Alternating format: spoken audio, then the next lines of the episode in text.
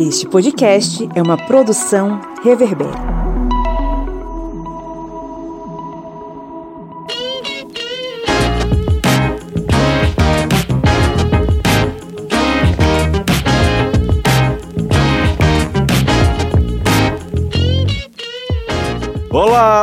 Ouvintes! Está entrando no ar mais um episódio do seu podcast sobre as ciências humanas. É o podcast do Historiante, esse programete de história pública, política e de discussões sobre a sociedade e sobre a cultura. Eu sou Pablo Magalhães e mais uma vez estou aqui para conduzir este episódio, né? Mais um episódio aqui, acompanhado deles, os meus queridos amigos. O homem que montou um soviete na beira do Rio São Francisco e desde então luta contra as garras do capitalismo, o camarada Kleber Roberto. E aí, pessoal, beleza? É, hoje é lutando também contra esse clima que é muito louco. É calor, frio, vento, baixa umidade e assim vai indo. Obrigado, capitalismo, e você acelerando aí as mudanças climáticas. E também temos ele, o descaroçador de azeitonas de Minas Gerais, o senhor Felipe Monsanto. Bom dia, boa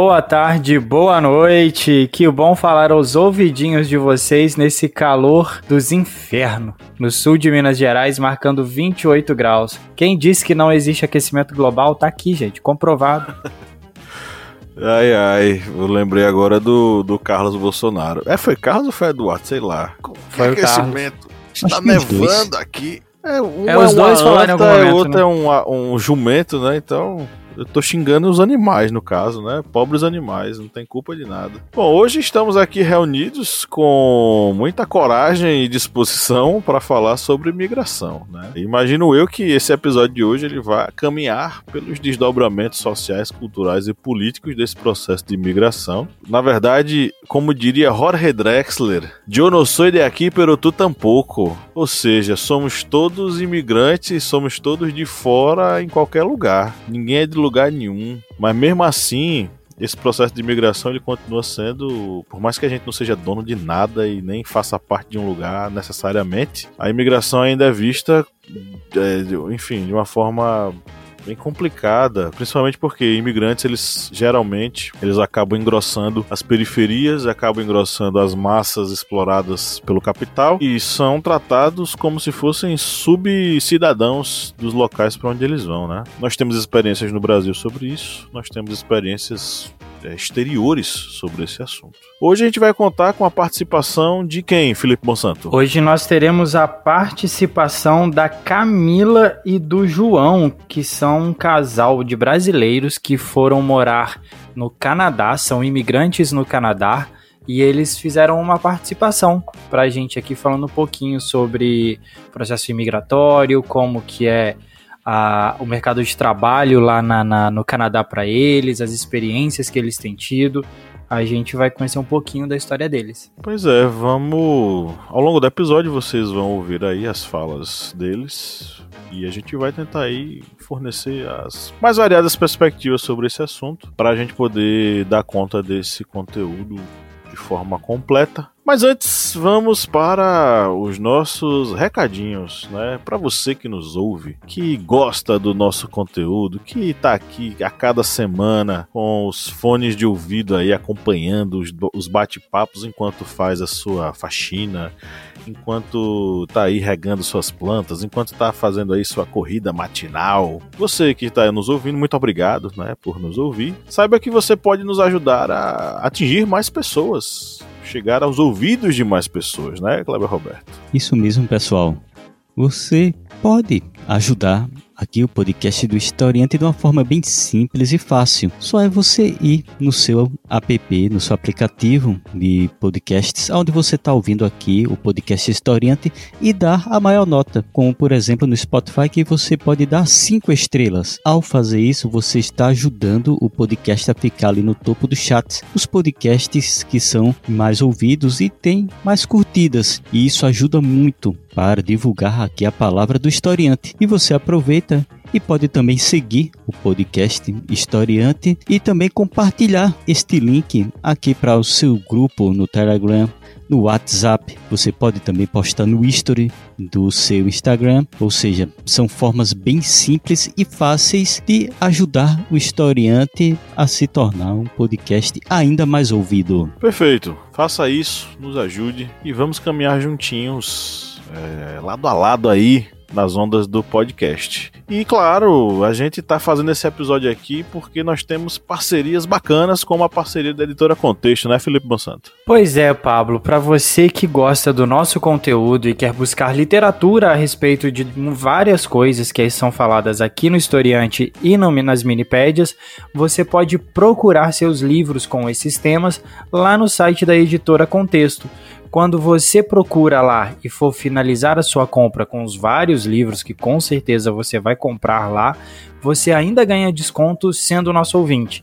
Basta você, no final da sua compra, digitar no cupom de desconto Historiante20.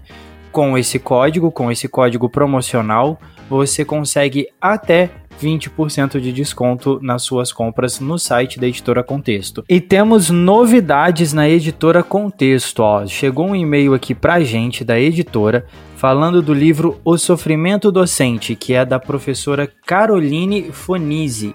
Este livro faz uma análise sensível focando a precariedade simbólica e não apenas material da imagem e do lugar social dos professores, voltado para pesquisadores e estudantes de pedagogia e áreas afins, mas também para os principais detalhes no tema, os próprios docentes. Então, assim, para você que é docente, para você que está na academia, esse livro é ideal para você. E você pode utilizar o nosso cupom no Historiante 20 na sua compra desse livro. Você não vai perder esse lançamento aí, ó, saindo do forno aqui com a editora Contexto, O Sofrimento Docente. Beleza, vamos agora para o nosso giro de notícias, Kleber Roberto.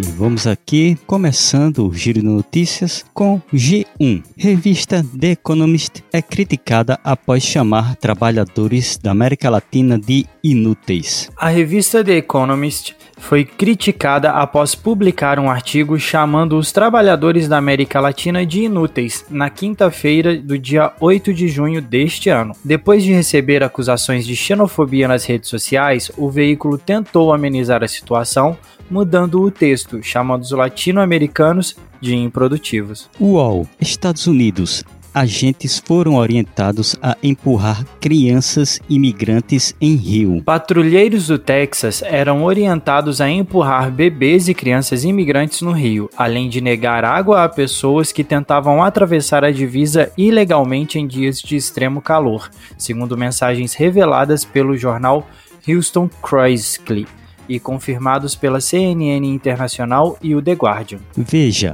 não permitirei que Itália vire campo de refugiados da Europa, diz Meloni. A primeira-ministra da Itália, Giorgia Meloni, disse nesta quarta-feira, 20 de setembro, que não permitirá que seu país se torne o campo de refugiados da Europa. A declaração da política de extrema-direita durante a Assembleia Geral da ONU em Nova York, nos Estados Unidos, ocorre depois da chegada de milhares de imigrantes à costa italiana na semana passada que levou inclusive a França a reforçar os controles nas fronteiras com a nação vizinha. E para finalizar, o Globo. Brasileiros e ucranianos sofrem xenofobia em Portugal. Um cartaz que manda bolsonaristas para o Brasil ou para o morgue, mais conhecido como necrotério, é uma das ameaças por escrito direcionadas a moderadores de um edifício em Aveiro, no centro de Portugal. As manifestações xenófobas aconteceram durante o último fim de semana e incluem pichações de suásticas na fachada do edifício Volgala. Diante do prédio, nos tapumes de uma construção, os vândalos pincharam a frase Guerra até o último crânio estão cá a mais, numa referência ao asilo oferecido por Portugal. É com você, Pablo. Bom, vamos para o nosso editorial.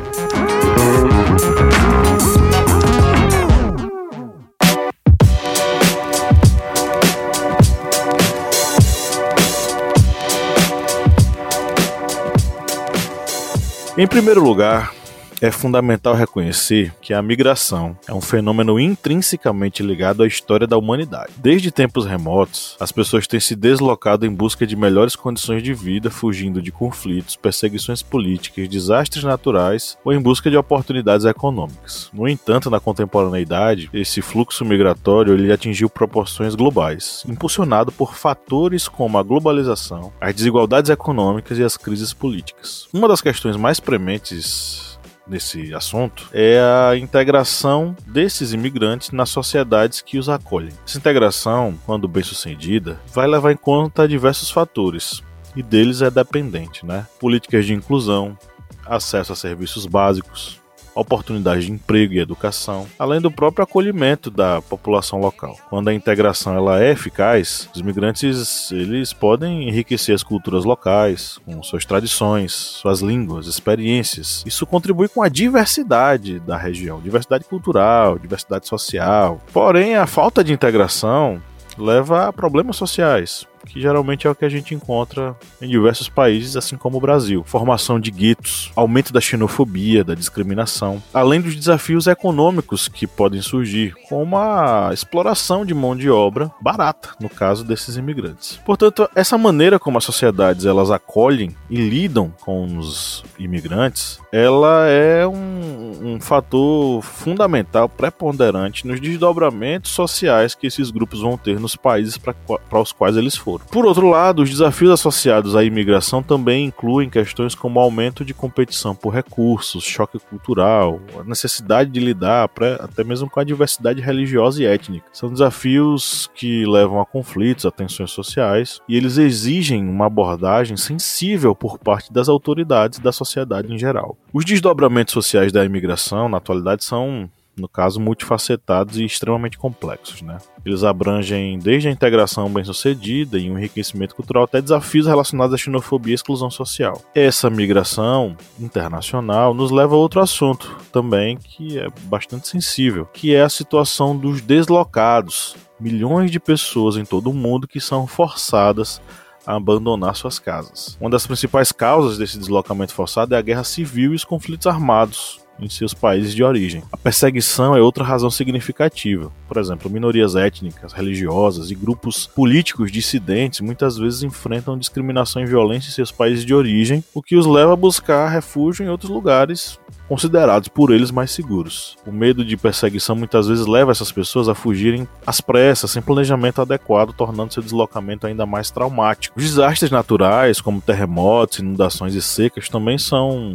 uma coisa muito preponderante que força o deslocamento dessas pessoas.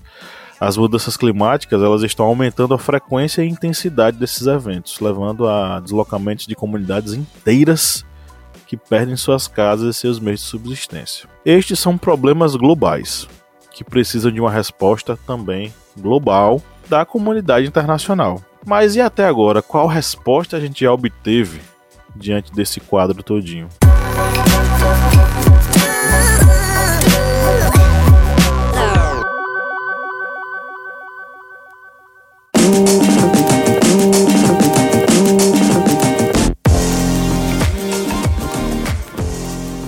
A resposta que estamos tendo por enquanto para todos esses problemas dessa crise, que é uma crise global de imigração, pelos artigos que nós estamos vendo da, do UOL, G1, é sempre o ódio. O ódio das nações que fecham as portas, se negam a receber imigrantes. Muitas dessas nações responsáveis pelos desastres em que essas nações estão vivendo, é, como exemplo, essas migrações que ocorrem de países como a Síria, o Iêmen, é, que são países do Oriente Médio, que acabaram vivendo aquele período da Primavera Árabe, mas que foi uma primavera que acabou jogando muitas nações em guerras civis e que muitas vezes foram situações instigadas pelo Ocidente e agora essas nações fecham as portas para problemas que muitas vezes criaram, até mesmo do, do problema da, de migrações por questões climáticas, como já fizemos um podcast sobre isso, e boa parte da crise climática é responsável pela poluição das grandes potências capitalistas do mundo. E essas grandes potências elas acabam sempre tendo é, atitudes similares ao que ocorreu, por exemplo, no Brasil nas grandes secas do início do século passado. Fazer o quê? Fazer campos, currais humanos, campos de refugiados, e para essas pessoas não entrarem nos seus países. E esse ódio é, acaba alimentando também um discurso muito cruel nessas nações, que é o discurso da xenofobia. E essa xenofobia se utiliza dos imigrantes como, vamos botar aqui entre aspas, bodes expiatórios mesmos. Porque esses imigrantes eles não têm culpa das crises políticas dos seus países, não têm culpa das crises climáticas em seus países. Uma pessoa ela não vai querer sair de sua casa, do seu lar, do seu país, deixar sua cultura para trás, deixar amigos, parentes para trás para tentar a sorte em outro país por, por boa vontade. Essa pessoa não vai querer a grande maioria esmagadora dos imigrantes estão saindo por problemas econômicos, problemas é, climáticos, problemas é, até mesmo de guerras. E essas pessoas acabam sendo utilizadas dentro desse discurso como as pessoas que estão tirando nossos empregos, são as pessoas que estão invadindo o nosso país, são as pessoas que temos obrigação de alimentar, de dar casa e de dar educação. E sai o discurso dos xenófobos, dos preconceituosos. E é um caso até que podemos é, comentar com relação até aos próprios ucranianos durante essa guerra entre a OTAN e a, e a Rússia. Porque na Ucrânia não quem estuda, até temos uma minipédia falando sobre isso, é uma guerra da OTAN. A OTAN pegou a Ucrânia como é, a bola da vez para instigar uma guerra contra a bucha a de canhão, né? A bucha de canhão. É uma guerra da OTAN contra a Rússia. E num primeiro momento, acho que vocês lembram que estão ouvindo aqui esse podcast, até aqui Felipe e Pablo, lembram no início da guerra, todos os países, vamos abrir as portas para os imigrantes é, ucranianos que estão sofrendo com essa invasão.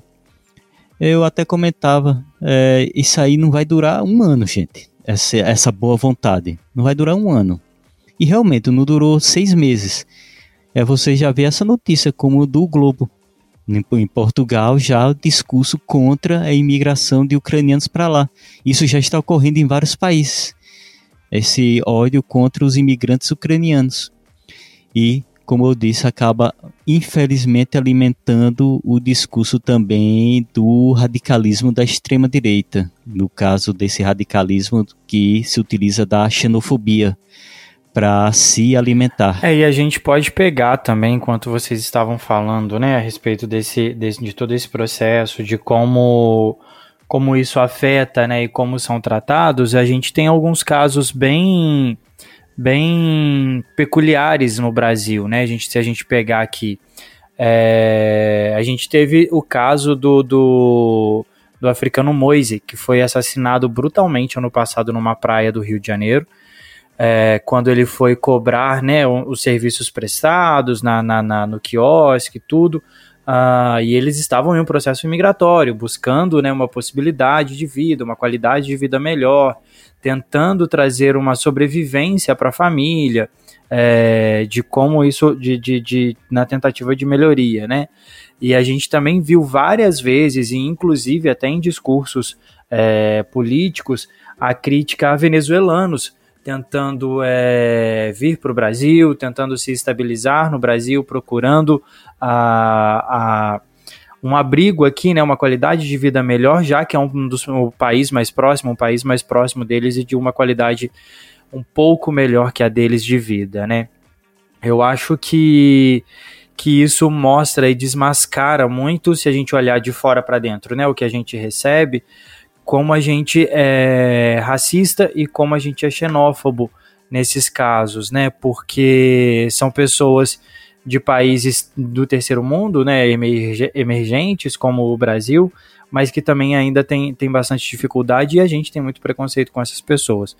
Se a gente já comparar com outros lugares, né, igual a gente recebe, é, a gente recebeu imigração italiana, recebemos imigração é, de americanos, né, quando vem para cá, da, da, da, dos alemães na época da, da, do Império, então a gente já tem uma, um outro tratamento. Então, eu acho que a gente consegue perceber como que a gente também, trazendo até aqui um pouco para dentro, como que a gente também é xenófobo, como a gente também é racista nesse processo migratório. E isso tudo causa, causa o que já foi falado aqui, inclusive até no editorial pelo Pablo, né?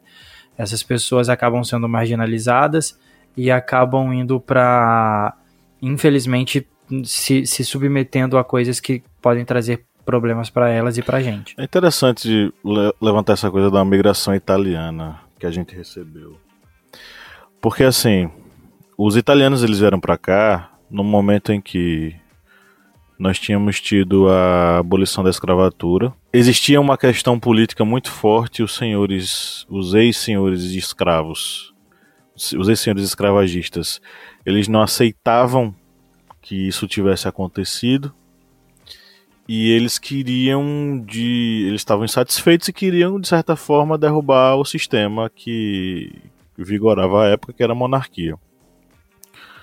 Esse descontentamento né ele estava associado também ao fato de que esses senhores eles se recusavam a contratar os escravizados pagando pela mão de obra essa recusa a pagar essa mão de obra para eles ela fez com que eles fossem em busca de outros indivíduos que não os escravizados. Esses ex-escravizados libertos agora, essa, essa, população negra foi empurrada para as cidades, é, negando-lhes as oportunidades de emprego, em grande maioria. E, inclusive, lhe foi lhes foi negada a reforma agrária. Né? O pedaço de terra tão necessário para a sobrevivência e subsistência dessas populações lhes foi negado e quem se beneficiou com essa reforma agrária, essa divisão de terras no Brasil, foram os imigrantes, em especial os imigrantes italianos, que vieram para cá por duplo interesse. Um, terras para cultivar. A Itália, no final do século XIX e início do século XX, era uma, era um, uma, uma nação, é, de um modo geral, empobrecida, né, com uma massa trabalhadora desempregada e eles viam nessa oportunidade aqui né, a grande chance das vidas deles. E para cá vieram. A, a ideia era de não distribuir essas terras para a população negra, distribuir para esses imigrantes e, por tabela, não por tabela, porque era um objetivo principal, embranquecer a população brasileira.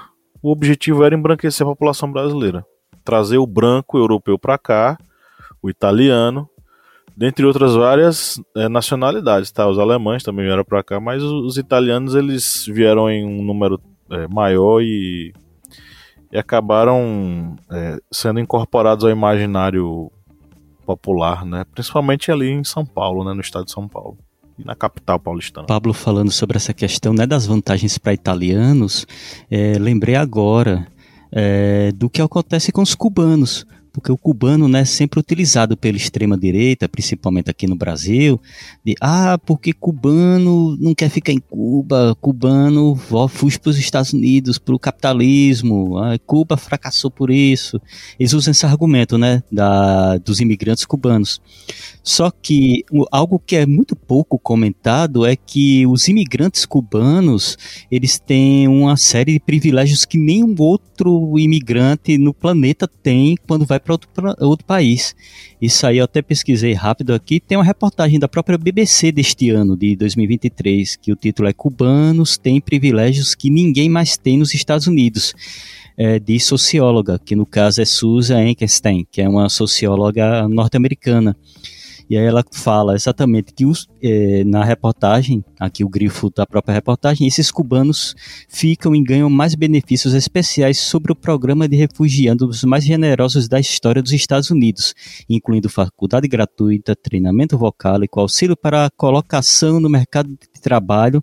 Esses pacotes incluem esses pacotes excluem imigrantes de outros países.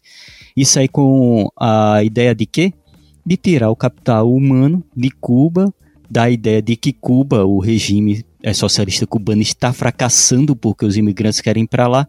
Só que lá eles dão uma série de vantagens que não dão para outros imigrantes de outros países. Ou seja, é uma ferramenta que os Estados Unidos usa para tentar desmerecer e tentar tirar o capital humano de Cuba. Pois e é. tem até uma quanto a isso, né? Existem esses programas, tudo que, que, que motivam os cubanos a irem para os Estados Unidos.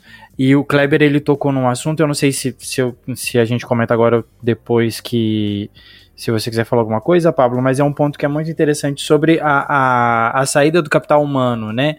A saída da, da, de mentes pensantes e de pessoas que poderiam desenvolver o país, poderiam ajudar no desenvolvimento social, né? Como pesquisadores, estudos, tudo, enfim. Isso a gente vê muito também aqui no Brasil, essa saída de, não com, esse, com essas vantagens, não com esses programas, mas a gente vê muito uma fuga de, de, de mentes pensantes do país que poderiam ser importantes aqui para cá, seriam importantes aqui para o país, mas que acabam saindo exatamente por isso, porque fora encontram outras oportunidades, às vezes muito melhores do que encontrariam aqui, né? Condições melhores de trabalho. Olá, historiantes, aqui é a Camila. E o João. Nós somos brasileiros que formados em RI e nos mudamos para o Canadá, imigramos e ainda estamos no processo de imigração, né? É, fizemos a, prime é, a primeira parte como uma boa parte dos brasileiros que vem estudando e estamos no processo para tentar futuramente o, a permanência, a residência permanente. A gente nunca sofreu xenofobia aqui, também porque estamos muito dentro do padrão canadense, né? Somos pessoas brancas, olhos claros, essas coisas, então a gente está dentro do padrão. Então nunca sofremos xenofobia. Porém, já vi alguns atos e algum, já presenciei algumas situações, principalmente com os indianos e africanos, assim, das pessoas é, agredirem verbalmente, né? Temos sim uma dificuldade de arrumar emprego, por mais que eu tenha conseguido muito rápido. Trabalho aqui, mas assim não é na minha área. É, e eu trabalho por uma em um restaurante português. Então, o que pegou muito é porque a, a, maioria das pessoas que trabalham lá não falam inglês e eles precisavam de alguém que falasse português. E pelo fato de ser brasileira é, eu consegui muito rápido. E também por ser imigrante recém-chegada a gente aceita muito mais coisas. Mas está sendo um pouquinho difícil voltar para a área. É, alguma das coisas que eu vejo muito pessoal comentando num grupo que eu tenho de brasileiros aqui é que a gente tem que evitar colocar é, qual é nossa experiência profissional, colocar o país, porque parece que eles não ligam muito, aí acabam sempre dando para quem tem experiência ou nos Estados Unidos ou no Canadá. Mas estamos aqui tentando também, não posso falar por muitas pessoas, porque a, minha, a nossa visão aqui é muito pequena, tipo de uma cidade, é uma cidade considerada grande, mas por os padrões brasileiros é uma cidade pequena que é uma cidade que é do tamanho de Santos, com uma população parecida com a de Santos, né? Então não é muito grande. Mas estamos aqui tentando, aqui na luta, e mas a gente recebe muito apoio do governo, assim, tipo, existe algumas empresas de, é, de RH que tenta nos orientar de como se portar, fazer entrevista, como que é o modelo de currículo, resumir, que eles falam, né? A carta de apresentação, que é muito mais importante do que o, o próprio currículo aqui. A gente tem esse apoio, já passei já umas três vezes por, por entrevistas, tudo lá nessa, nessa agência e não é pago, a gente não paga nada, é tudo o governo que paga. Existem muito algumas associações para newcomers que eles falam, né, pessoas que acabaram de chegar. Tem bastante ONG aqui que eu já vi. É, tem ONG contra tráfico humano, tem algumas, é, alguns cursos direcionados a línguas, é, até mesmo para pessoas do idioma, do idioma árabe, porque até a escrita é diferente. Tem. E tem muitas associações também do, dos próprios das próprias comunidades, assim, que eu já, que eu já vi bastante. É, é um país assim que é, tenta ser é, progressista, mas a gente é, tem muitos fundamentalistas. Ontem mesmo estava é, tendo protesto aqui é, em relação porque as escolas estão querendo implementar que a, o adolescente que queira se autodeclarar, né? Se auto, é, trans, como ele quer se declarar, ele pode falar com, com a escola, a escola vai respeitar essa vontade, porém não querem comunicar a, aos pais, né? Meio que porque a gente está tendo aqui está tendo uma levante bem fundamentalista. E aí já ouvi alguns casos assim de é, algumas famílias tendo homeschooling que para as pessoas, para essas crianças não terem contato com outras pessoas da escola por causa do LGBTQIA+. Uma das iniciativas que tem bastante aqui, que a gente já viu em relação à xenofobia, é, o João estava falando sobre um caso de um cara, um canadense, eu acho, que atropelou uma família inteira de muçulmanos e o, saiu o julgamento dele, só que aí não, é, o julgamento dele já está sendo, é, no caso ele atropelou de propósito, então está sendo é, tratado como xenofobia, né, como terrorismo. Então, o julgamento dele não é homicídio culposo, essas coisas, já é outro caso. E acho que esse ano também teve algum outro caso de algum assass é, alguém assassinou também uma outra família muçulmana. E aí teve, acho que alguma, alguns eventos aqui para lembrar dessa família é, pedindo justiça, né? Então, assim, tem é que aqui tem uma a comunidade indiana e a comunidade muçulmana é muito grande, é bem forte aqui, então assim a, a xenofobia em relação a eles é, é bem maior. Só um adendo que é, é uma coisa que o brasileiro tem, a gente toda vez que sai, a gente se arruma, a gente não anda muito desarrumado, tal. E aqui, e aí eu pensando, né, esse dia observando, e uma das coisas que eu falei até com o João foi o seguinte, que as pessoas aqui não têm esse problema em se arrumar, em estar bem vestido, acredito eu, dentro de um padrão, porque as pessoas aqui realmente não têm medo da violência policial. Tanto não tem que aqui é, você não pode, é, você pode usar maconha, né? Maconha é liberado, porém outras drogas é, não é liberado, é ilícita. Porém você não, é, você vê a polícia passando pelos usuários e eles não abordam, eles não abordam nem nada. É, e assim, a gente, a gente mora bem perto do centro e do lado de um da Salvation Army. A gente praticamente mora perto de uma Cracolândia aqui. É, e sempre tem a polícia, tudo. Eles não, a polícia não chega perto, não é, não tem nenhuma violência nem nada assim de, de prender. A gente nunca viu prender assim, já vimos muita gente se drogando nos pontos de ônibus e tudo. E também tem muita distribuição de uns remédios para quando a pessoa vai ter overdose, que ela sentir que vai ter overdose, para ela usar para tentar amenizar isso é distribuído tipo na porta de uma de uma biblioteca. E outra coisa que eu também gostaria de falar é que a gente, tá, a gente não sabia, mas a gente mora em uma das cidades mais conservadoras da região mais conservadora de Toronto, assim. Então tem bastante gente bem reaça, assim.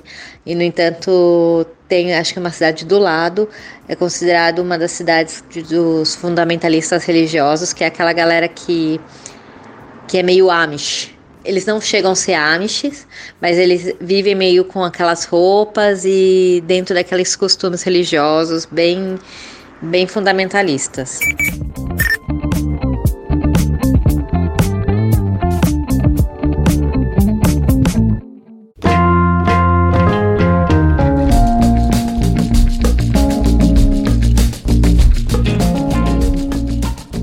Eu só queria só concluir a questão que eu estava falando sobre os italianos. os, os italianos eles eram desejados aqui e foram trazidos para cá. É, só que eles também se tornaram indesejáveis. E aí eu vou lembrar o nosso ouvinte que durante a Segunda Guerra Mundial é, o Brasil entrou do lado das forças aliadas. É, britânicos e norte-americanos estavam organizando uma contraofensiva no Ocidente é, com o intuito de libertar a França e a Polônia é, do, da invasão da dominação nazista, algo similar à, à, ofensiva que os soviéticos estavam fazendo no leste, que estava sendo acachapante, estava amassando os nazistas. É, bater em nazista gostoso demais. E aí o que aconteceu no Brasil? No Brasil, os imigrantes italianos e alemães eles passaram a ser perseguidos. Em 1942 foi decretada a lei de fronteira, que ela dava autonomia para as autoridades policiais e militares no país para agirem no controle e na repressão às colônias alemãs e italianas no Brasil. É, então você vai ter uma forte repressão que vai é, perseguir essas colônias alemãs e, e italianas, muito pelo fato de que elas tinham ligação com o enfim, não ligação, mas por serem da mesma nacionalidade que os países fascistas envolvidos com o grupo do eixo, né, que eram que era a, a, a Itália fascista de Mussolini e a Alemanha nazista de Hitler. É, então, assim, de desejados passaram a ser odiados e perseguidos no Brasil. Essa questão da imigração, ela envolve diversos fatores. Né? Você puxou por essa coisa das mentes pensantes, e aí é um tópico que a gente pode desenvolver aqui, sabe? Mas antes de a gente entrar nesse tópico, eu queria falar sobre essa coisa da, da imigração é, forçada. Porque vocês devem lembrar, gente, que 2015 foi um ano bem triste. 2015 foi um ano muito triste nessa questão da, da, da crise migratória, porque revelou a crueldade que existia dos países europeus para com esses imigrantes. Muitos deles é, deslocados, pessoas que, se, que migram porque não há nenhuma outra é, solução a não ser fugir do seu país. E aí, 2015, eu tô falando que é um ano triste porque foi aquele ano em que o, o menininho turco ele apareceu morto na, na praia. Ele foi encontrado por um policial turco, né? Ele tava, ele jazia numa praia da cidade de Bodrum, na Turquia. Ele fazia parte, é um menino, menino sírio que estava indo para a Europa com sua família, teve um naufrágio e ele acabou boiando, né? O, o, os seus, seus pais morreram, ele acabou boiando e indo parar ali nas areias da praia, nessa cidade turca, né? O corpo do menino apareceu lá em Bodrum, é, depois da, do naufrágio de duas embarcações com imigrantes sírios. Segundo informações da AFP, da agência France Press, o, as duas embarcações elas estavam tentando chegar à ilha grega de Kos. E aí, enfim, naufragou e muitos desses imigrantes acabaram morrendo. Eles, eles queriam fugir da grave crise humanitária que estava acontecendo na Síria. É... E, enfim, guerra civil, perseguição. O único destino que eles achavam o mais plausível possível era a Europa. Só que, infelizmente, pelo menos para esse menininho, a viagem foi muito mais curta, muito mais cruel e violenta. Assim como ele, diversos outros imigrantes eles passaram por diversos problemas, né? Na Itália, a Giorgia Meloni, né, que é a primeira ministra com raízes fascistas, né? Porque se não me engano foi o avô dela que lutou ao lado de Mussolini.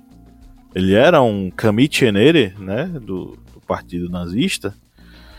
A Giorgia Meloni diz que não, não quer saber de, de imigrantes mais na Itália.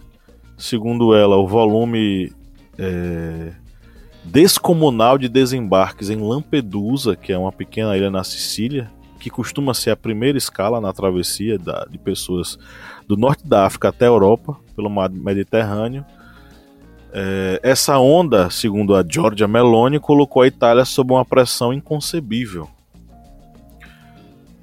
E segundo ela, o país dela não vai se tornar um campo de refugiados na Europa.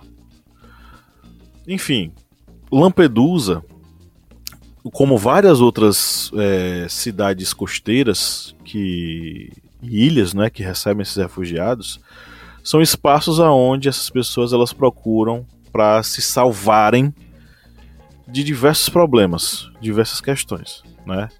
É, segundo a matéria aqui da Veja, seguindo aqui, a ilha de Lampedusa ela ganhou os holofotes da semana passada, que eu não sei qual é a semana passada aqui, mas acredito que seja. Ah, semana passada, semana do dia 10 de setembro. É, dia desse, né? Quando é, registrou mais de 11 mil novos refugiados. Na terça-feira, dia 19, ontem, quase 500 pessoas foram resgatadas por um navio de uma ONG e levadas para a comuna de Brindisi, na região da Apulha. O número de chegadas na Itália nesse ano ultrapassou 127 mil até agora, mais que o dobro do mesmo período. A maioria desses refugiados está vindo, né, é, são transferidos para centros de acolhimentos, é, frequentemente superlotados na Sicília. Eu não encontrei aqui a origem desses refugiados, mas eles vêm do norte da África. É, muitas pessoas tentam seguir para o norte até a fronteira com a França, onde a polícia se empenha em tornar a passagem impenetrável. Do mesmo modo que nós temos esses refugiados aqui que buscam né, paz e sossego na Europa, ou pelo menos salvar suas vidas, né? Muitas pessoas, por exemplo, no México ainda buscam ultrapassar a fronteira e chegar no país da liberdade, que é os Estados Unidos da América, né? Mas assim, tudo isso né, gira em torno de um fato: essas pessoas estão fugindo de realidades extremamente complexas e terríveis em seus países de origem. Segundo a Acnur, né, nós estamos tendo o maior fluxo de é, pessoas deslocadas desde a Segunda Guerra Mundial o número já ultrapassa 100 milhões de pessoas. Né? 108,4 milhões de pessoas foram forçadas a abandonar suas casas em 2022, ano passado. Número recorde registrado lá pela Acnur. É... E aí a matéria, que é da, do próprio site das Nações Unidas, coloca a Venezuela aqui também. O movimento de refugiados e imigrantes da Venezuela define a situação desses deslocados na América do Sul. A movimentação ali acontece principalmente na região de Darien, que faz a divisa, a divisa entre Colômbia com Panamá. A rota em direção à América Central é considerada muito perigosa e inóspita. É... E há também a questão do retorno voluntário. O especialista da Acnu, que foi entrevistado pela, pela, pela própria Nações Unidas, né, destacou que há um retorno voluntário. Ou seja, há pessoas que retornam por suas próprias é, por, por sua própria vontade de acordo com a melhoria das condições de vida no seu país ou por encontrar uma situação pior no lugar onde ela foi. Ou seja, ao chegar em determinado local, ela viu que a situação era muito, mas muito pior do que ela poderia imaginar e ela decide retornar ao seu país de origem por não encontrar qualquer, enfim, perspectiva de sobrevivência por lá. Então, assim, existem várias variáveis, né? várias é, questões que precisam ser levadas em consideração nessa coisa da, da imigração. Muitas pessoas imigram porque não há qualquer perspectiva de vida no seu país de origem. Que eu acho que não se encaixa nessa coisa da fuga dos cérebros, ou se encaixa, Felipe? Eu acho que é eu acho que não diretamente, mas eu acho que, que essa fuga dos cérebros, ela, ela entra mais numa questão de pesquisa e de estudo, entendeu? Assim, com condições melhores de trabalho. Uh, hoje a gente tem, a gente teve, né, ali na, na, na, na, nos governos Lula e Dilma, a gente teve um maior acesso a, ao ensino superior, ao, ao, ao estrito e ao, ao, ao estrito senso, né? Então as pessoas tiveram a possibilidade de estudar, conheceram a pesquisa, conheceram as possibilidades de trabalho é, que poderiam ter, entenderam como que, como que o desenvolvimento, como a pesquisa ela traz o desenvolvimento para alguns lugares, porém, devido a políticas públicas, devido à qualidade da, da, da a qualidade de trabalho no Brasil muitas das vezes não funcionava, não era, não era um ideal e acabam recebendo algumas propostas melhores de universidades de fora, de institutos de pesquisa, de empresas fora e acabam desistindo daqui e acabam indo para fora. Eu acho que que isso interfere muito na possibilidade de desenvolvimento do país, no caso do Brasil, como, como, como a gente tem aqui, né? Eu tenho alguns conhecidos, alguns amigos que foram para a Austrália, eu tenho um casal de amigos que também foram para o Canadá, passaram um tempo lá é, trabalhando com pesquisa, trabalhando para indústrias do, do, setor privado, é, tirando daqui mentes que são brilhantes, mentes que, que poderiam contribuir muito para o desenvolvimento do país, que acabam sendo perdidos por falta de políticas públicas e por falta de investimento nacional na pesquisa e no desenvolvimento. Então eu acho que assim, o que poderia, o que poderia atingir outras pessoas que fogem né, ao, longo prazo, né, que poderia essas pessoas desenvolverem pesquisa, trabalho, possibilidades de emprego, né, para que se estendam a outras pessoas, a outras possibilidades, evitando com que outras pessoas também que acabam indo para fora, buscando possibilidades melhores ou tentando entrar como, como ilegal nos Estados Unidos ou em outro país, é, se ficasse aqui tivesse uma outra condição maior, melhor, né? Então, assim, se houvessem, eu acredito assim, que se houvessem políticas públicas que incentivassem essas mentes a ficarem aqui, elas poderiam trabalhar e desenvolver a longo prazo possibilidades que pessoas potenciais a fugir de maneira, a saírem de maneira ilegal, pudessem também ter condição para ficar. É realmente uma situação bem complicada quando é ocorre isso que eu estava vendo aqui se chama até fuga de cérebros, ou seja, de pessoas que realmente é, podem auxiliar no desenvolvimento científico do país. E em vários artigos que fui olhando aqui, isso ocorreu principalmente nos últimos quatro anos, né? A gente pensa, por que será, né, que ocorreu essa fuga recorde de cérebros do, do Brasil? Aí a gente já lembra, né, quem foi o governante nos últimos quatro anos.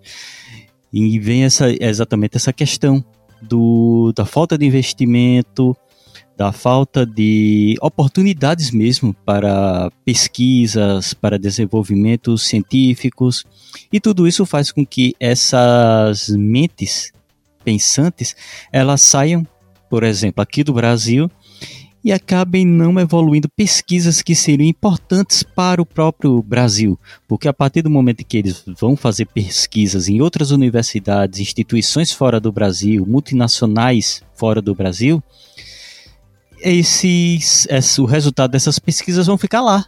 E se o Brasil quiser o resultado dessas pesquisas, vai ter que adquirir royalties, direitos, porque perdeu essa, esse, esses cérebros, essas mentes pensantes. E isso não ocorre somente no Brasil, isso ocorre em muitos outros países. E, e tanto em graus mais evoluídos como pesquisadores, doutores, como também em países que precisam de professores, educadores, médicos, países que têm carência nesses, nessas áreas e acaba vendo essas pessoas, esses médicos, esses professores, tendo que sair do país por causa de guerras. E isso faz com que esses países tenham dificuldades na sua própria formação interna, já que quando saem esses profissionais, eles vão ter que formar novos profissionais e muitas vezes não conseguem nem formar novos profissionais na situação de conflito que se, se encontram. E isso afeta muitos países e é outro traço muito triste que ocorre da é, imigração, porque é uma fuga de pessoas que seriam importantes para o próprio desenvolvimento das nações que vêm essas pessoas tendo que sair dos seus países por vários motivos. E sai para ser maltratado lá fora em muitos casos, né? É, tá aqui separado no roteiro a matéria lá do The Economist, né? Que eles colocaram que trabalhadores latino-americanos são inúteis. A publicação é. diz: uma terra de trabalhadores inúteis eles mudaram agora, né? Eles botaram porque os trabalhadores latino-americanos são tão notavelmente improdutivos. Eles tirou, tirou inúteis e colocou improdutivos no lugar. Que é a ideia é. que ele levanta. Não, é só, é só tirar seis por meia dúzia. Eles colocam que os trabalhadores latino-americanos são improdutivos. E eles tentaram justificar. Eles colocaram o seguinte: ah, o The Economist disse: mudamos o título para deixar claro que estamos analisando os custos sociais e econômicos da baixa produtividade. Nosso objetivo é chamar atenção para as causas estruturais de baixa produtividade média do, tra do trabalho nos países latino-americanos, incluindo poderosos oligopólios que silenciam a concorrência e um grande setor informal que obriga muitas pessoas a permanecerem na subescala. É... Enfim, existe, e aí é uma opinião do Inácio Sanches Prado, né, professor de estudos latino-americanos da Universidade de Washington, ele vai dar uma entrevista à NBC dizendo o seguinte: Existe uma estrutura que menospreza os países latino-americanos a estereótipos. Artigos como esse se partem dessa representação. Né? Então, muitas vezes os, os, nossos cérebros vão lá para fora, nem é para ocupar cargos de, condizentes com as formações deles. Lá fora a gente é menosprezado, lá fora a gente é tratado como, como lixo, né? E aí é só lembrar da, da orientação que os agentes nos Estados Unidos receberam em relação às crianças imigrantes. Tá lá na UOL, foi divulgado que os agentes norte-americanos receberam, os patrulheiros do Texas, né? Eles foram orientados a empurrar bebês e crianças imigrantes no, no rio, além de negar água a pessoas que tentavam atravessar a divisa ilegalmente em dias de extremo calor é, e dentre outras várias violências, né? As crianças imigrantes elas eram empurradas de volta ao Rio Grande, na fronteira dos Estados Unidos com o México. E uma menina de 4 anos ela desmaiou de exaustão na travessia, né? Além de várias outras coisas, né? Grávidas que ficaram presas em arame farpado.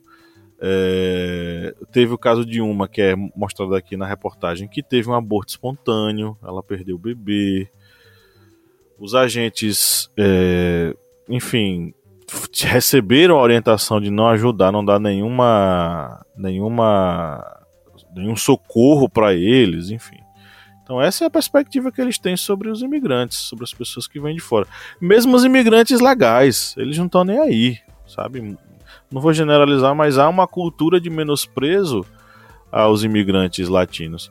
Assim como em Portugal há um, um sentimento de menosprezo aos, aos, brasileiros.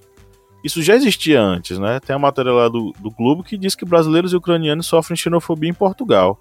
E aí são várias mensagenzinhas que eles colocam, né? É...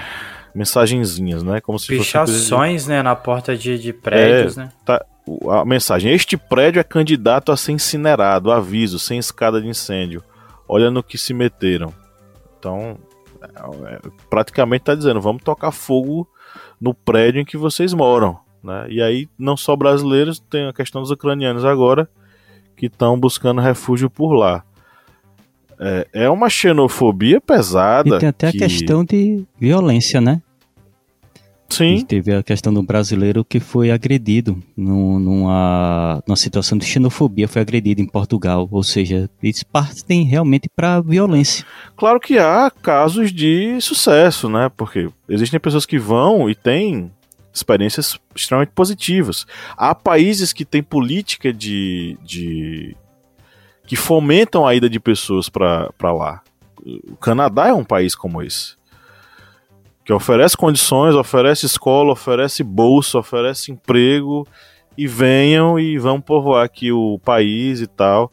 Existem países que trabalham com essa perspectiva de é, incentivar a imigração. Ao mesmo tempo que a gente não pode florear. A imigração, hoje em dia, os imigrantes eles têm é, sérios problemas para os países onde vão. Né? E, em especial, imigrantes pretos, latinos, oriundos de países latino-americanos, oriundos de países africanos, oriundos de países do Oriente Médio. Essas pessoas elas sofrem de uma xenofobia e de um racismo ainda mais é, terrível, né?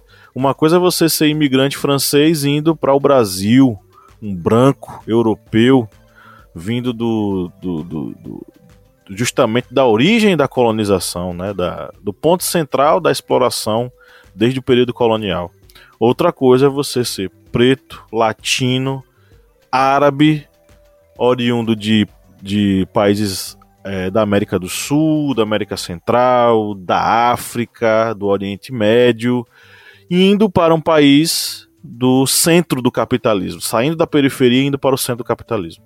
Existe uma dif diferenciação racial pesada que não dá pra gente esconder. A imigração ela sofre de uma coisa que a gente sofre em diversos outros aspectos, que é a questão do racismo. Né? É, só para lembrar né, que dessa questão de imigrações, é, quando tava aqueles, é, aqueles bilionários lá do, do submarino, né, que iam lá visitar o Titanic, no mesmo período que eles tinham feito, tinham ido de submarino mesmo, literalmente, é, 78 imigrantes tinham morrido no litoral da Grécia, em um barco que estava superlotado, com mais de 700 pessoas, mais de uma centena de crianças, e esse barco naufragou pela superlotação. E foram identificados 78 mortos, identificados porque não sabem a quantidade exata de mortos que possam ter ocorrido nesse naufrágio. Foram só 78 corpos resgatados. E a mídia, né? Vocês sabem que a mídia deu maior é, exibição, né? Para quem ela deu mais popularidade, né? Exatamente. Sim, sim. Aí vocês veem, tô, vocês que estão ouvindo, veem como, por exemplo, a grande mídia acaba li, lidando com a questão da imigração, principalmente, como bem disse Pablo, a imigração de pobres, africanos, é, pessoas do Oriente Médio, de países pobres da Ásia. Aí vocês veem como é, o tratamento para essas pessoas com relação à sua imigração para outros países.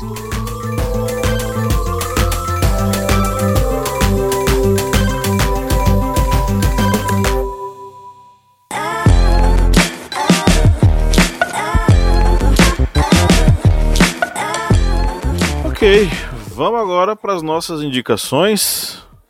É o momento em que a gente faz uma curadoria gostosa para você que nos ouve. É, nos últimos episódios a gente vem trazendo algumas curiosidades, né? É, às vezes são espontâneas. Por exemplo, nós descobrimos com o Kleber há uns episódios atrás, ou foi o episódio passado, que Asperger não poderia ser mais utilizado para falar sobre espectro do autismo. É dois episódios. Foi um médico, foi um médico nazista. nazista. Nós descobrimos a ragatanga. E eu vou botar mais uma curiosidade hoje. Felipe Monsanto, hoje você vai levar essa curiosidade para a sua vida. Meu coração não tá pronto, calma. Deixa eu me acalmar. Hoje. Hoje não, essa semana eu tenho acompanhado um podcast chamado Color versus Color, né? E é um podcast feito pela Evelyn Argenta, é, Rádio Novelo, enfim, gente grande do podcast que está muito longe do nosso alcance. Mas a Evelyn Argenta trouxe uma informação que eu achei fantástica. É, e tem a ver com o meu queridíssimo, entre aspas, né, que eu odeio esse cara, o Fernando Collor de Mello. Fernando Collor, ele acreditava que ele era a reencarnação de Dom Pedro I. João Kleber, cadê aquela, aquela vinheta do João Kleber aqui agora? Sabe? para, para, para, para, para, para, para. Para, para, para, para, para, para. Meu amigo, ele acreditava que ele era a reencarnação de Dom Pedro I. A Evelyn Argenta disse que ele deu essa revelação numa edição da revista Playboy, que fez uma entrevista com ele. Não teve muita dimensão, não, as pessoas não repercutiram tanto. Ele disse que a mãe dele dizia que ele tinha um nariz parecido com Pedro I. e por Nossa, isso gente. ele seria a reencarnação. E tem mais. Na casa da Dinda, aquele lugar maravilhoso em que ele governou o Brasil, que era a casa da família dele, lá em Brasília, eu acho, né? Na casa da Dinda tinha um quadro que era uma mistura que o personagem era uma mistura de Dom Pedro com a cara do Pedro do Fernando Collor. Fernando Collor de Mello. Ô, oh, Jesus. e ele acreditava que o irmão dele era a reencarnação de Dom Miguel. De Dom Miguel. Era o Dom Miguel, né? O irmão de Kleber. Dom Pedro? De Pedro. era. É, era Dom Miguel. É, eu achei era Miguel, era Miguel. Ele tinha, o Dom Miguel e Dom Pedro eles disputaram o reino de Portugal e tal. Teve uma treta terrível. Pedro teve que ir para lá, morreu por decorrência dessa guerra. Ele achava que o irmão dele, o Pedro, era a reencarnação do Miguel e por isso que eles tinham tantas brigas. Ai ai, enfim. Indicações essas que são um oferecimento aos nossos apoiadores, né, Cleber Roberto? É cada vez mais curiosidades assim do não, não sei nem se é do fundo do, Do ba- baú, porque essa daí é algo assim da pessoa. Do balacobaco. É notícias do ET Bilu. Mas essa parte aqui de, de indicações, ele é um oferecimento aos apoiadores do Historiante, que apoiam aqui o Historiante através do apoia.se barra Historiante, através do aplicativo Orelo, que é um aplicativo super simples e fácil para você utilizar e ouvir seus podcasts e você vai ver como é um aplicativo bem prático mesmo e não ocupa muito espaço no seu celular e também através do Pix do Historiante é o historiante@gmail.com e essa parte de oferecimentos é indicada logicamente aos apoiadores e vamos mandar aqui um abraço para os apoiadores é, a Pauliana Siqueira, o Frederico Januzzi e o Hélio de Oliveira Santos Júnior. Para vocês e para todos os outros, muito obrigado e agradecemos sempre a contribuição de vocês, que é muito importante para a manutenção aqui do Historiante. Não, eu fico imaginando aqui, se Dom Pedro I é Colo, é Miguel I, é, o absolutista lá de Portugal era o Pedro, né? Era irmão de. Era Pedro, irmão de Colo? Era? Pedro, E Pedro quem- Collor. E quem era a Dona Maria, a, a, a chamada Rainha Michele Bolsonaro. Michele Bolsonaro. Michele E Bolsonaro. Bolsonaro é Hitler. Eh, Bolsonaro é. Olha, vou nem falar que porra ele era. É, Enfim, você que está nos ouvindo, aproveite agora e se seu coração foi tocado, contribui, contribua conosco, que a gente vai agradecer eternamente para vocês. Eu vou fazer minhas indicações logo. Primeiro, um livro que veio pra gente pela nossa parceira, a editora Contexto, que é o livro Italianos no Mundo, uma Nação Imigrante, do Mark Schultz. É um livro que vai abordar aí a trajetória dos italianos ao, ao redor do mundo, também no Brasil, e como essa comunidade ela é, resistiu e sobreviveu às intempéries do- do- do- dos eventos históricos, né, do século XX, século, final do século XIX e início do século XX. E para nossa playlist, eu vou sugerir duas canções que descobri essa semana. E duas cantoras brasileiras que descobri essa semana. Uma é Idiota Raiz, da Joyce Alane. Cantora fantástica, bicho. Gosto muito dela, sabe? Essa música é muito boa. E Coragem, de uma cantora chamada Manda. Coragem é, um- é uma música muito bonita, sabe? Muito tocante. É, E é uma espécie de canção conselho. Não sei, manda. Eu acho que ela queria, de certo modo, tocar nas pessoas e dizer: Ó, tá tudo bem, vamos pra frente, vamos tocar adiante. Não dê ouvidos pra essas pessoas ruins, não, que falam tanto.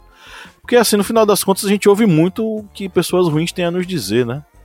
Mais do que as coisas boas que pessoas boas têm, têm a nos dizer. A gente leva mais em consideração que de mal é nos falado. Então talvez fosse o momento de a gente, sabe, respira fundo, toma um gole d'água, se hidrate. Vai dar certo. Vamos olhar pra frente. E se não der certo, tenta de novo ou desiste, vai pra outra coisa, né? E tá tudo bem. É isso. E aí, meus amigos, o que, é que vocês têm pra indicar? Bom, vou fazer as minhas indicações aqui então, de uma vez.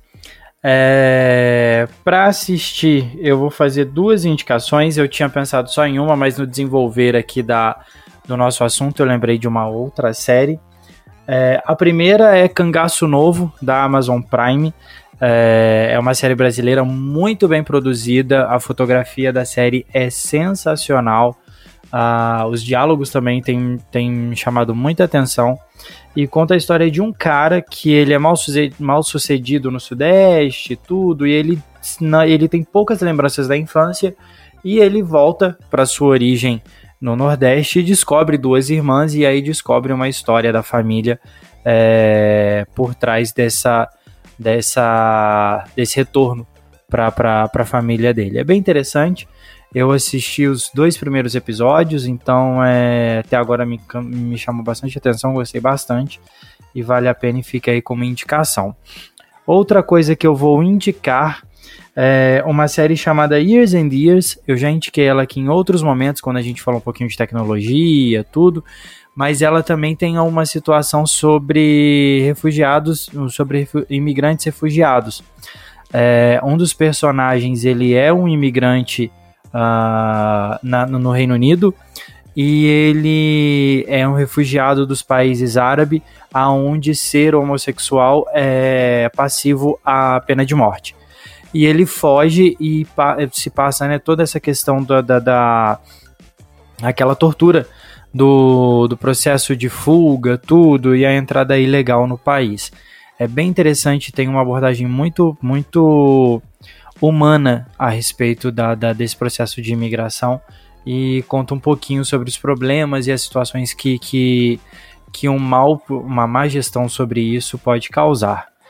E de música, eu vou, eu tenho escutado essa semana muito de Javan e hoje eu ouvi bastante Azul do Djavan, eu gosto bastante dessa, dessa música dele.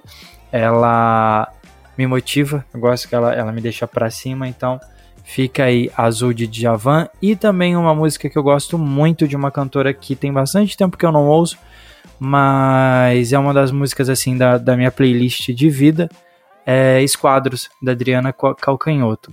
Então são essas minhas, as minhas dicas aí para essa semana. Bem, as minhas dicas vão ser pouquinhas porque eu vou indicar um complemento de um RPG. Um RPG que é o RPG City of Mist. E eu vou indicar para vocês que já possam estar, por exemplo, jogando este jogo ou é um admirador de RPGs e pode ir também jogar esse RPG aqui com seus amigos. Vocês vão atrás de um complemento, do suplemento que é La Colônia de Sombras, que esse suplemento ele vai é, introduzir um novo distrito para City of Mist e essa colônia de sombras ela aborda a questão de imigrantes. E vai enriquecer e aprimorar mais a questão de cultura, é, também da diversidade desses imigrantes na cidade. E tanto o City of Mist, que é um RPG excelente, como também esse complemento, eles podem ser encontrados na editora Retropunk Publicações, que é uma editora é, que aí faz a divulgação de grandes RPGs. Então vocês vão lá na Retropunk, o valor também deles são bem legais esse suplemento mesmo do, de City of Mist, é La Colônia de Sombras, ele é, acho que não chega nem a 10 reais e é um, um complemento muito, muito legal. E vocês podem também aproveitar e jogando esse RPG também irem aprimorando mais nessa arte que pode ser também introduzida aí para, por exemplo, o, a área educacional. E como músicas, eu vou indicar duas músicas, uma da banda punk Sim Deus, que é a música Imigrante Ilegal, que eles cantam em espanhol, e vem falar exatamente da luta dos imigrantes ilegais para sobrevivência em outros países, e a música Immigrant Song, do Led Zeppelin, que também é baseado em questões de imigração, só que aí no caso a imigração medieval dos nórdicos, já que o Led Zeppelin escreveu essa música, os integrantes do Led Zeppelin escreveram quando estavam em turnê na, na Islândia. E eles tiveram a ideia de escrever uma música sobre a imigração dos nórdicos para aquele local, no caso aí dos vikings. Bem, estão aí minhas indicações para você curtir neste final de semana. E assim nós chegamos ao final de mais um episódio. Abemos podcast, meus amigos! Abemos! É isso aí, veio aí. Branca aí. Subiu fumaça branca e estamos aqui com mais um episódio finalizado. Eu queria agradecer a você que nos ouviu até o finalzinho, né? Você que nos acompanhou nesse papo até o final e que né, não desligou, não deu pausa em momento algum, não saiu em momento algum. Saiba que é para vocês que a gente, é para você que a gente faz este programa, diz Kleber. Só para complementar aqui, que eu esqueci de dizer, é, Pablo falou né, dos imigrantes italianos, alemães durante o período da Segunda Guerra Mundial, eles também foram encarcerados, viu gente, em campos de concentrações, eram campos de reeducação. Logicamente não eram os campos de concentração no modelo nazista, mas eram locais onde eles viviam em péssimas condições.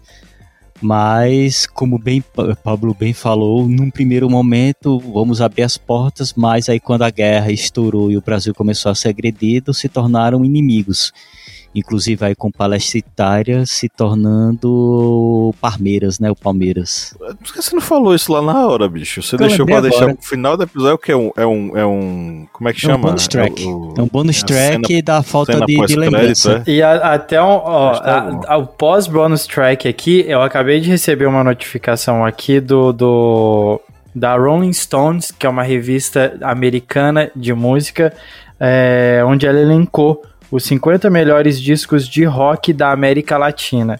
E a gente tem aqui, ó, alguns discos como do Raul Seixas, da Rita, da Rita Lee, tem alguma coisa do Paralamas do Sucesso. E entre os 50 melhores tem um disco de quem? De quem? De quem? Sepultura. Los Hermanos.